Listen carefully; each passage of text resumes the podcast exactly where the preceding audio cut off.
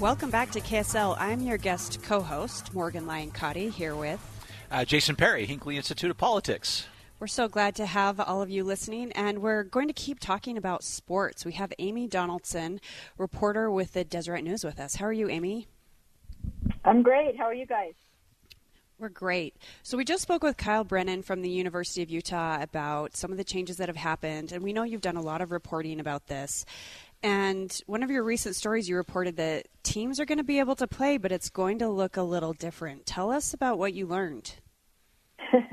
well, I learned that they, I mean, they do know. I, it, it would be an exaggeration to say they don't know at all how it will look, but it's safe to say that it will look very differently from school to school and from district to district.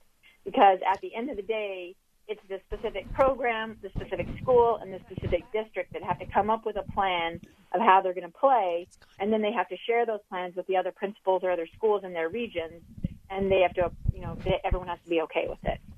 So you're going to have um, uh, the first tryouts, I believe, are July, or yeah, July 20th, is for golf. Uh, boys golf is this fall, and then first competition will be on the 27th. And then I believe the UHSAA's Board of Trustees is going to meet again on the 29th or shortly, you know, a day or two after and sort of go over, okay, how did tryouts go? How did competition go? Because right now you have voluntary workouts similar to what you have at the college level. And those are really just overseen by the school and they're in charge of, you know, setting out what the guidelines are and following them. And uh, we've already had positive cases, but at this point, if you cancel something, you're canceling a workout. You're not canceling a game against a different school that you may be traveling a couple of hours to play at. So it's it's a really complicated uh, puzzle, and it's going to be a work in progress every single day for as long as we're dealing with coronavirus. Well, Amy, I love how you really get into the details and you kind of break it down throughout uh, the, the various districts in the state and where these teams are playing.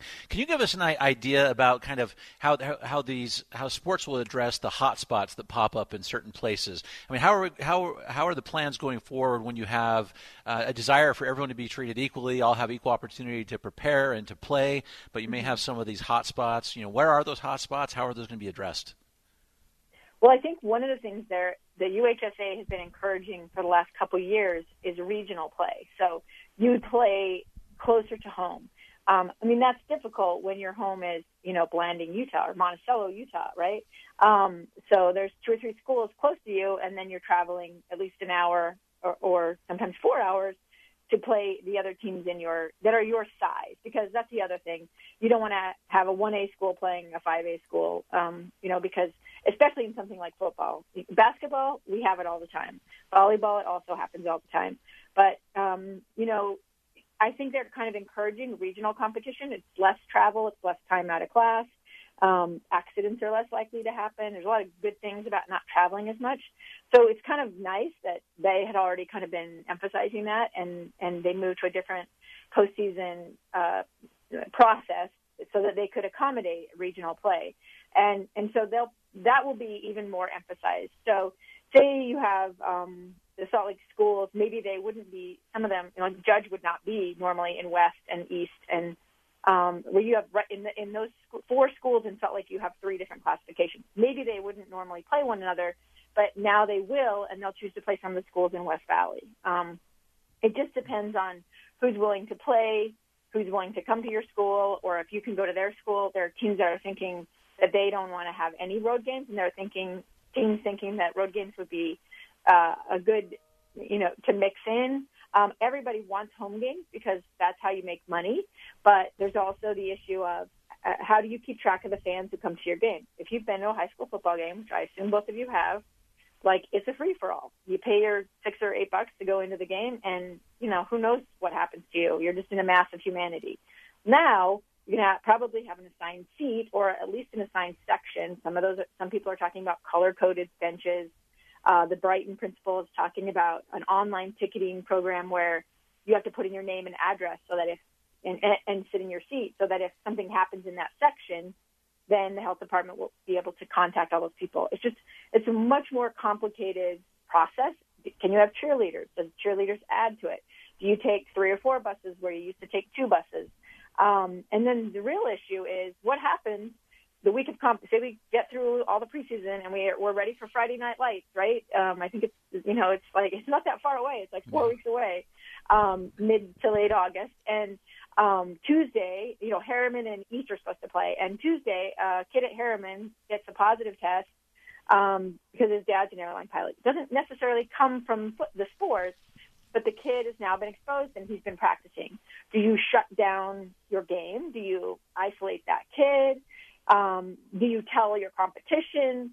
All of these things are things that they have to work out. And I keep saying, I'm supportive of going forward, but the devil is in the details. And until you nail down some details about what happens if you have a positive case, how is it handled, and can that be uniformly handled? Because right now, every school is you have this schools in the same district handling positive cases amongst their uh, student athletes very differently. Wow, you, you, identified a lot of the devil in the details things that have to be worked out through this. Uh, wow, that was a long list. I was trying to keep track of them, uh, and uh, that well, is a lot for. I think one of. I'm sorry not to interrupt you, Jason, but that's what I do best. But one thing I was thinking was like, um, you know, just take one issue at a time and deal. So, like, let's just look at busing. Do you have to be social distance on a bus? Is a mask good enough on a bus? Um, if you're, if these kids are going to be playing in a game, do you limit other activities for them? Do you say, you know, you can't go to dances, you can't go to other sporting events, or um, try not to go to the lake with your friends? You know, there, there. Those just as a coach, like, do you kind of try to mitigate or minimize exposure? Because frankly, you're going to have these same conversations about classrooms. If a kid in chemistry tests positive, what are you? Who who do you test? Who do you send home? Who gets quarantined? What happens to the teacher? Um, what happens to the class? I mean, it's um, it, it's a really complicated thing, and I always say, don't don't just give up on something because it's hard. I think this is definitely an issue worth undertaking. I mean, one of the things I talked to a couple of parents about last night at that protest uh, in Salt Lake was, um, you know, the kids who are were sort of being told they were not going to have school and they're not going to have competition. They're going to miss out on educational opportunities that come through athletic you know, uh, opportunities. So colleges want kids to come play sports. They give them an athletic scholarship. That, those are opportunities that a lot of kids. One mom there has two kids in college. They wouldn't be in college if they didn't have athletic scholarships. Um, so you're going to tell kids who are already disproportionately impacted by the virus that now you're going to be even more impacted and more long term. Like your life is going to be impacted because um, you're not going to be able to go to school and get the education that some of the other kids are, and you're not going to have the athletic and scholarship opportunities that some of these kids have. I mean, it's, it's, it is a re, it's not just about having a good time. That is such a great point. It was clear from those from some of those students that football wasn't uh, wasn't a hobby, wasn't just their hobby. For many, this was a way that they actually do get to college. Maybe uh, on that that same line, uh, just take a moment because the governor said today in his press conference that he uh, is going to adjust uh, those orange guidelines, and he said specifically tomorrow. I think he said by five or something like that, we would be seeing some adjustments as it relates to athletics. Are you hearing any rumors about what those changes might be? Well, they're basically going to. So right now, under Orange, you can't have a gathering of more than ten people.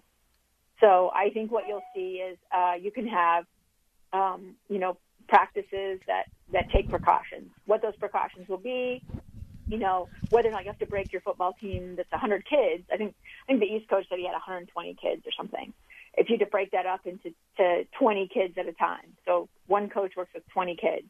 Um, you know, they can do that. They have volunteer coaches. They have the ability to do that. But at the end of the day, maybe you're going to have to start separating um, sophomore from freshman and varsity, right? Because mm-hmm. that's another thing. If they if they keep them more separate, if you do have an issue, you don't have to quarantine your entire team. And so I think those are going to be some of the guidelines, like how many kids can be together, and can they compete with kids who are living in other, you know, if you're in a green zone, can you play a team that's in a red zone, right? Or can the red team come, red zone team come to you? And like one coach who's coaching in a in a community where they've had one case, he said, you know, he doesn't want to go to a hot zone. He doesn't want to go to where there's an outbreak. Um, you know, I mean, I understand that, but then do you just have you create a different inequity if the kids who live in just happen to be lucky enough to live in an area that hasn't been impacted, playing against those kids right. and not playing the kids. And you know, I don't know, but but maybe it makes sense that if you're already exposed, you're playing kids who are already exposed. I don't know. Well, these are great points. I hope they're able to get some of these uh, uh, cleared up, at least, or at least some guidelines. Uh, what the governor puts this out tomorrow. Amy, you're a great reporter. I love how you get into the details. It's much appreciated. Thanks for being with us. Thank you for having me. All right, stick around. When we come back after the break, Derek Brown, the chair of the Utah Republican Party.